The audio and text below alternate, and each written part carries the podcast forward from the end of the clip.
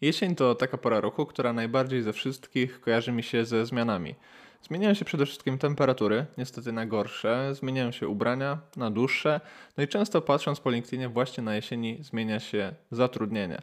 No i dzisiaj właśnie o tej ostatniej ze zmian, czyli o zmianie pracodawcy, na podstawie mojego doświadczenia i zmian, które dokonywały się w poprzednich latach w moim CV, chciałbym Wam opowiedzieć o tym, jak zmieniać pracę, żeby nie bolało. Zapraszam na nowy odcinek.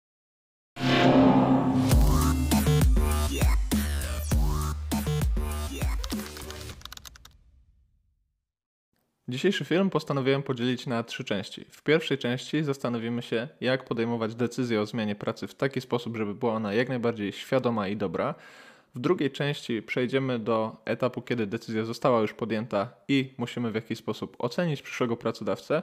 A w trzeciej części zastanowimy się, co zrobić, kiedy decyzja została już podjęta kiedy mamy już nowego pracodawcę i w jaki sposób w tę nową część naszego życia, bo de facto do tego się to sprowadza, wejść jak najlepiej, jak najpłynniej, w taki sposób, żeby wszystko po prostu poszło dobrze. No więc jedziemy.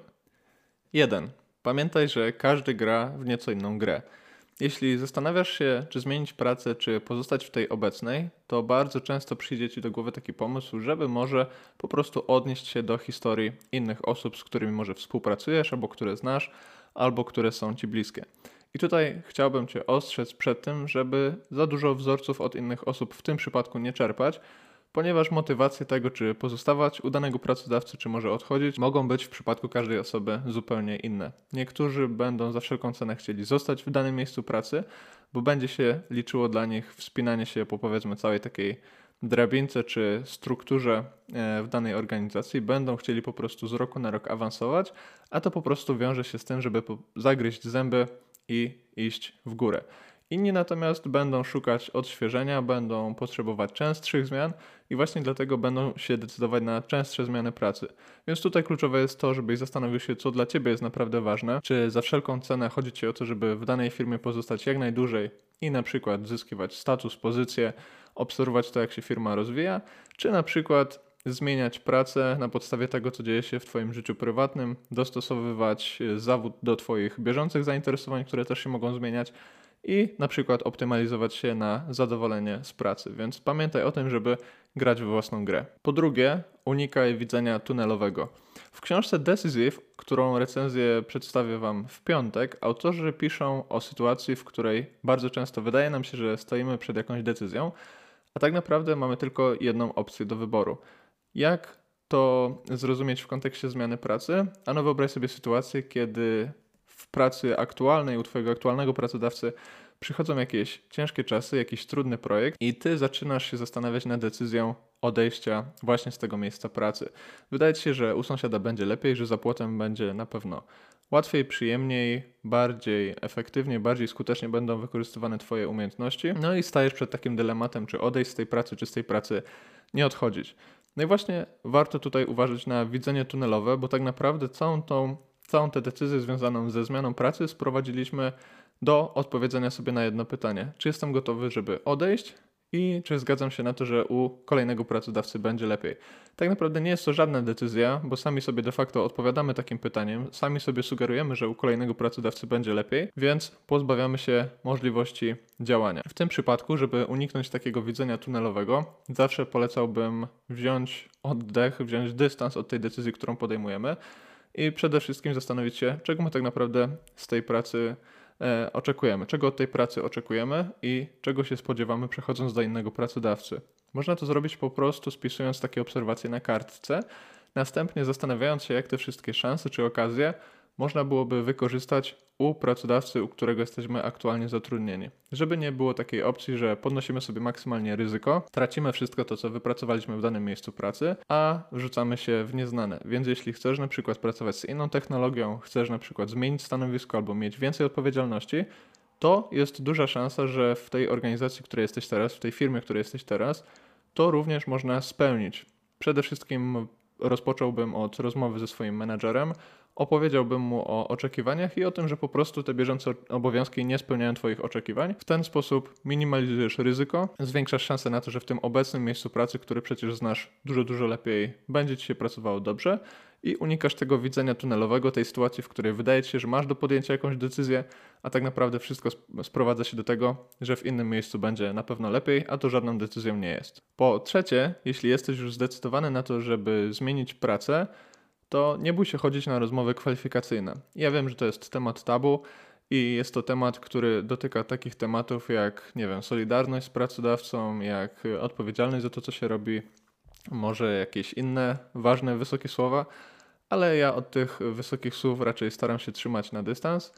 I uważam, że takie jednokrotne czy też dwukrotne w ciągu roku sprawdzenie się na rozmowie kwalifikacyjnej u innego pracodawcy po prostu wyjdzie ci na dobre. Jeśli chcesz sprawdzić, jak wygląda inne środowisko, jak wygląda proces w innej firmie, jakie są oczekiwania względem ciebie, albo po prostu jaka jest Twoja wartość na rynku pracy, to naprawdę to wszystko da się zorganizować w taki sposób, żeby przy zachowaniu swoich obowiązków w danym miejscu pracy iść na rozmowę kwalifikacyjną i przejść kilka pierwszych etapów. Jeden, dwa lub trzy, na którymś etapie po prostu dziękując za możliwość uczestnictwa w procesie.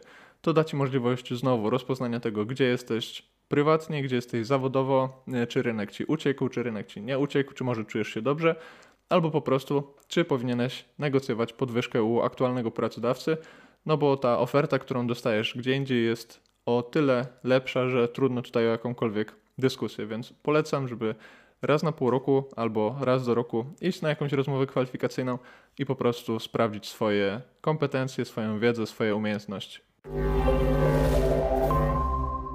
Zanim przejdziemy do drugiej części, to krótka prośba, jeśli ten film wydaje Ci się interesujący, jeśli dzielę się tutaj przydatnymi obserwacjami, to kliknij łapkę w górę, kliknij w przycisk subskrybuj i dołącz do społeczności przeprogramowanych. Jak widzisz pewnie po statystykach naszego kanału, atakujemy liczbę 10 tysięcy subskrybentów, która to będzie takim kolejnym kamieniem milowym, jeśli chodzi o rozwój przeprogramowanych, więc dołącz do naszej społeczności, a my lecimy dalej z tematem zmiany pracy. Druga grupa obserwacji będzie dotyczyła tego, co dzieje się w momencie podjęcia decyzji, czyli tego, kiedy zdecydowaliśmy, że pracę chcemy zmieniać. I teraz pytanie, jak zmienić ją w taki sposób, żeby odkryć pracodawcę, znaleźć pracodawcę, który najlepiej pasuje do tego, czym się interesujemy, na czym się znamy, w jaki sposób możemy dowieść wartość. I tutaj porada numer 4 w tym filmie. Przede wszystkim dostosuj swoje CV do kolejnego stanowiska.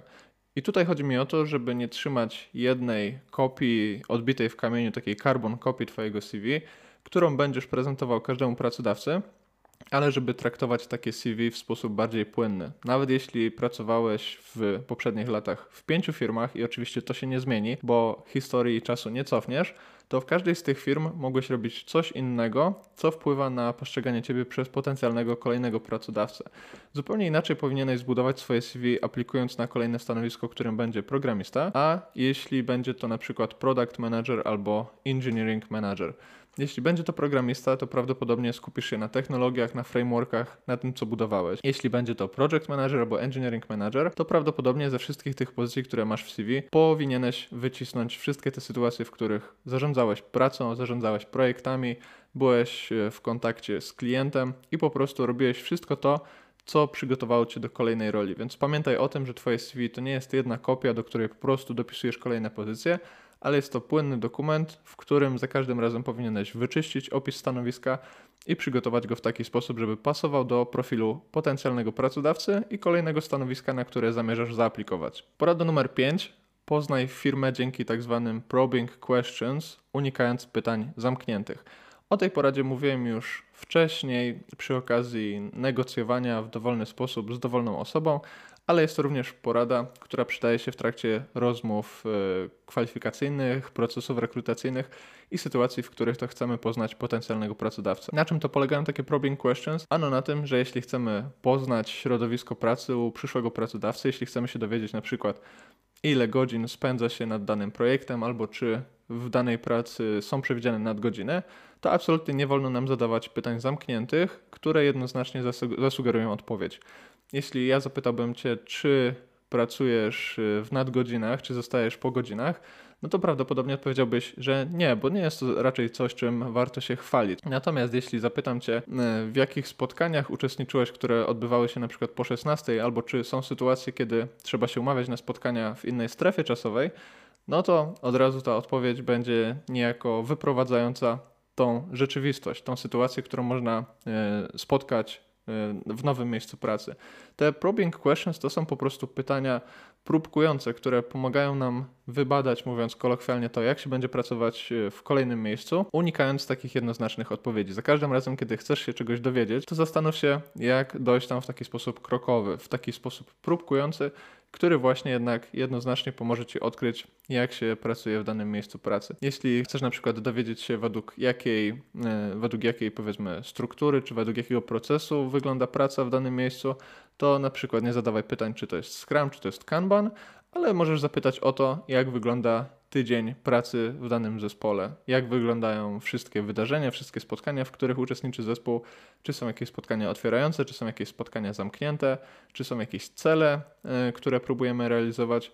Wszystko to po prostu pomoże Ci odpowiedzieć na pytanie, czy tam de facto jest jakiś Scrum, czy tam jest Kanban, czy tam jest jakiś jakikolwiek proces wokół tego, jak pracujemy, bez zadawania takiego pytania wprost. No bo oczywiście żaden pracodawca nie przyzna ci, że pracujemy bez procesu, pracujemy w chaosie, a to wszystko, co zaraz zobaczysz, to jest jedna wielka improwizacja. No więc pamiętaj o probing questions. Obserwacja numer 6 to jest taka obserwacja, którą y, zobaczyłem w jednym z tweetów jednego z product managerów, y, których obserwuję na Twitterze. Jeśli na początku nie masz wrażenia, że będzie dobrze, to prawdopodobnie nie będzie dobrze.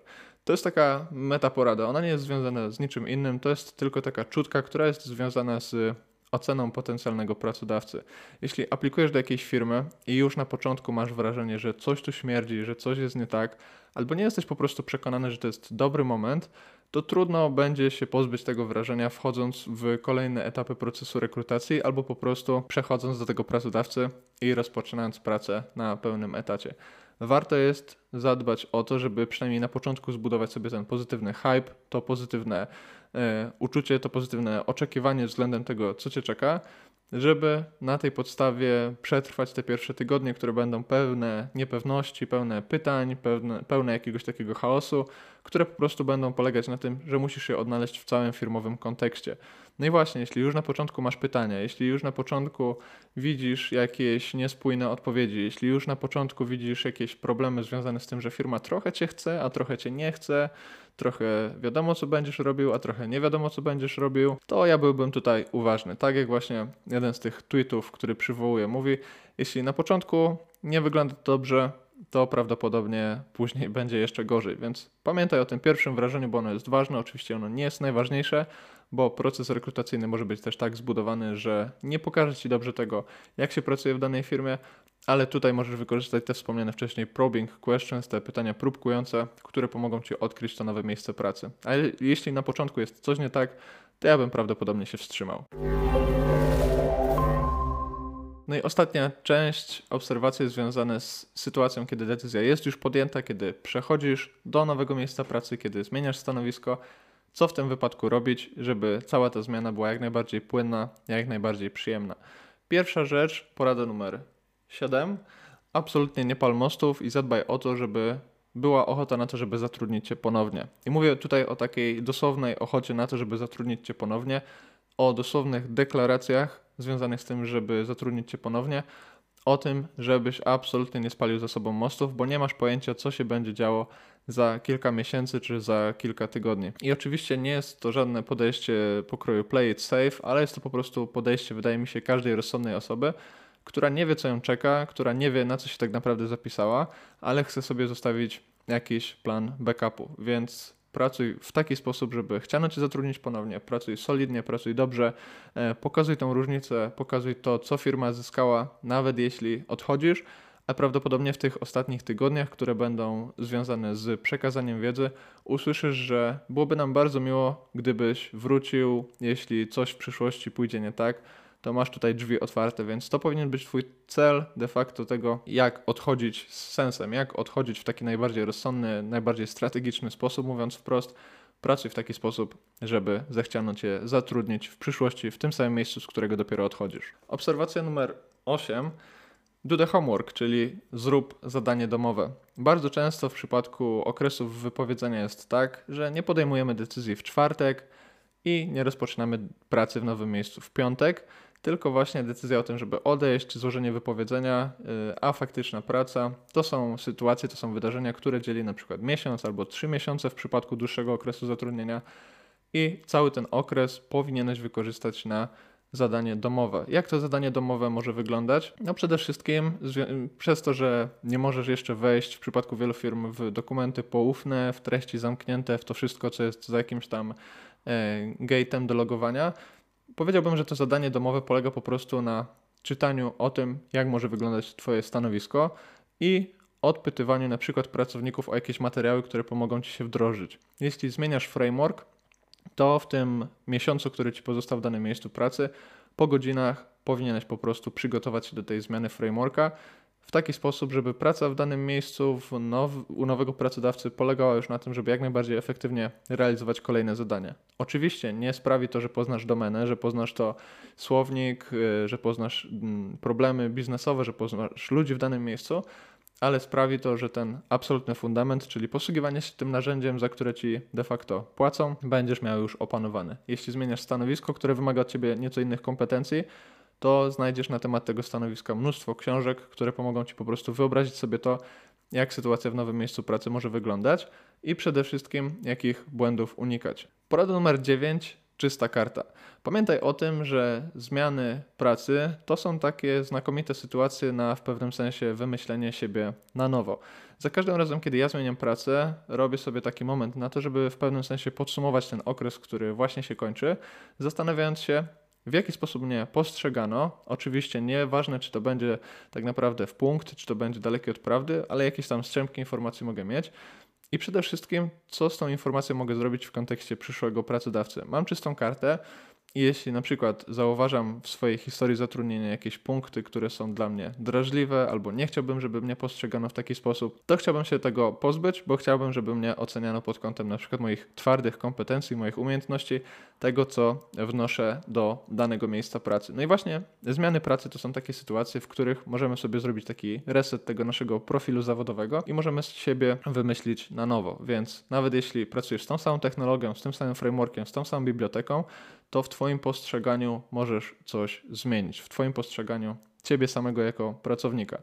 Czy to jeśli chodzi o obecność na spotkaniach, czy to chodzi, jeśli chodzi o punktualność, czy to jeśli chodzi o sumienność, staranność, o to, jak będziesz pomagał komuś innemu, albo o coś, z czego po prostu powinieneś zrezygnować. Zmiany pracy to są właśnie te momenty, w których to wszystko możesz wymyślić na nowo.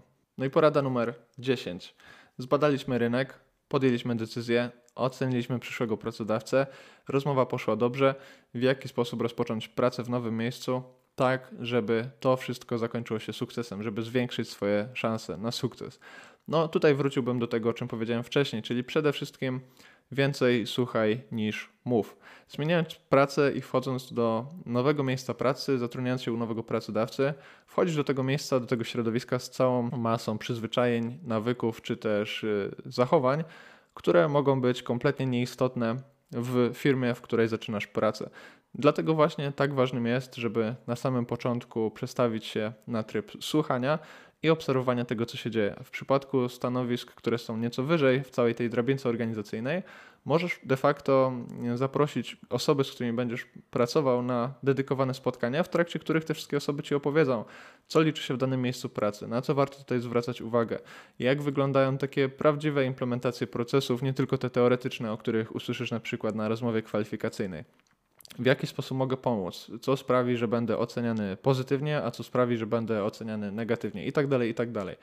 Oczywiście zdaję sobie sprawę z tego, że jeśli jesteś na początku swojej drogi, jeśli jesteś na przykład junior deweloperem, to zapraszanie innych osób na spotkania to brzmi jak jakaś abstrakcja i nie dziwić się, bo ja również nie robiłbym właśnie czegoś takiego, ale przynajmniej starałbym się zachowywać w taki sposób, żeby chłonąć tę wiedzę naprawdę jak gąbka, bo szczególnie jak jesteś na początku swojej drogi, to masz w swojej głowie najwięcej pojemności na to, żeby chłonąć nowe praktyki, nowe zachowania, nowe konteksty, bez takiego narzutu, bez takiej ludzkiej cechy krytykowania czegoś przedwcześnie. Wszystko jest dla ciebie nowe, wszystko obserwujesz pierwszy raz, więc po prostu chłoniesz. Jeśli, jest, jeśli jesteś już nieco wyżej, jeśli jesteś na stanowiskach, gdzie masz więcej odpowiedzialności, gdzie możesz y, rozmawiać z osobami na podobnych stanowiskach i te stanowiska o czymś decydują w kontekście tej firmy, no to tak jak mówiłem, bardzo dobrym pomysłem jest to, żeby po prostu spotkać się z osobami na podobnych stanowiskach i po prostu pytać, pytać, pytać, na czym polega ta praca, kto jest tutaj dobrym pracownikiem, kto jest pracownikiem, który nie jest oceniany tak dobrze, jak ja bym chciał,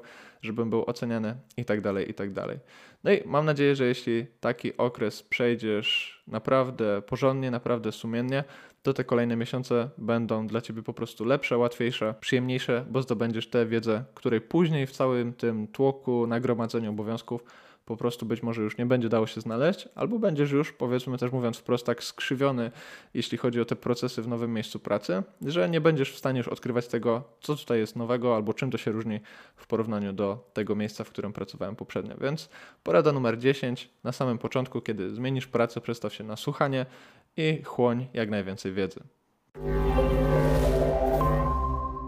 I to wszystko w tym odcinku. 10 obserwacji związanych ze zmianą pracy. Zmiana pracy to jest oczywiście trudna decyzja, trudny moment w naszym życiu zawodowym, moment, w którym musimy się pozbyć części wypracowanego statusu, wypracowanej pozycji, wypracowanych przyzwyczajeń, nawyków czy tego komfortu życiowego, ale jest to też okres, w którym możemy się zdefiniować na nowo, w którym możemy odświeżyć naszą wiedzę, w którym możemy poszerzyć nasze horyzonty i coś, co po prostu daje nam solidnego kopa, jeśli chodzi o naszą karierę. Dajcie znać, czy Wy w ostatnim czasie pracę zmienialiście, albo czy o takiej zmianie myślicie. Dajcie znać również, czy ten odcinek wydał Wam się interesujący. Jeśli tak, to kliknijcie łapkę w górę, dajcie subskrypcję, a już w piątek recenzja książki Decisive właśnie o podejmowaniu decyzji. Do zobaczenia.